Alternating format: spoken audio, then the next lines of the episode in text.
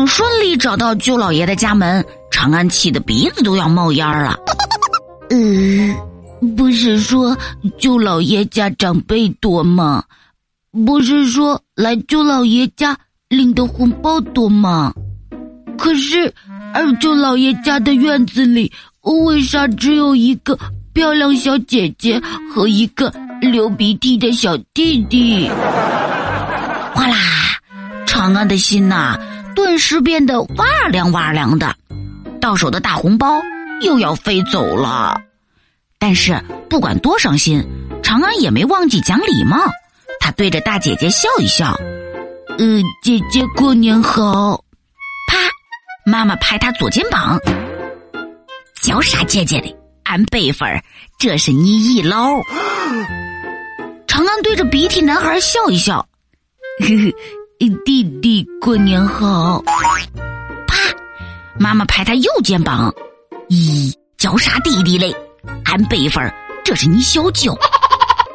长安抖了抖麻嗖嗖的肩膀，心里又开始冒大泡了。管他是小舅还是姨姥，有长辈就能有红包。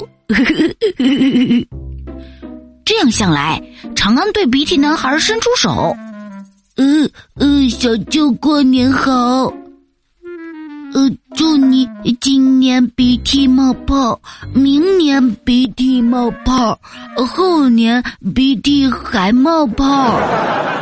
听了这话，鼻涕男孩噔噔噔跑了。本来长安以为他生气了，没想到过了一会儿，鼻涕男孩真的拿来一个红包。给你，总共有五张哦。哦，五张，长安感动的差点就掉泪了。他咣当一声跪到地上，捣蒜似的噔噔噔，开始给鼻涕小舅磕头，足足磕了六个才停下呢。小舅被他磕懵了，掰着手指头算了半天。呃，你磕了六个，我只有五张呢。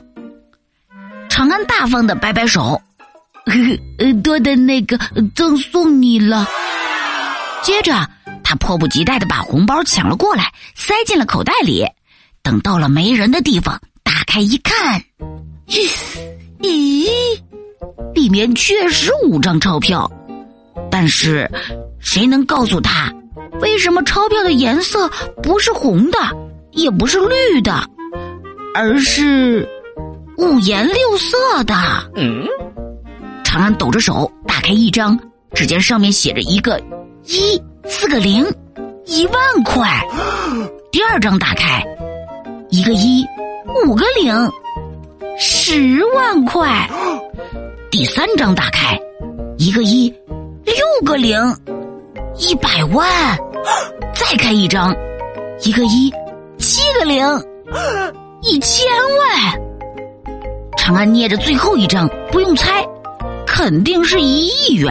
嗯，可是长安紧紧捏着五张大钞，欲哭无泪。嗯嗯，这么多钱，我该怎么花呀？彩笔画的钱，我去画的时候，会不会被揍呀？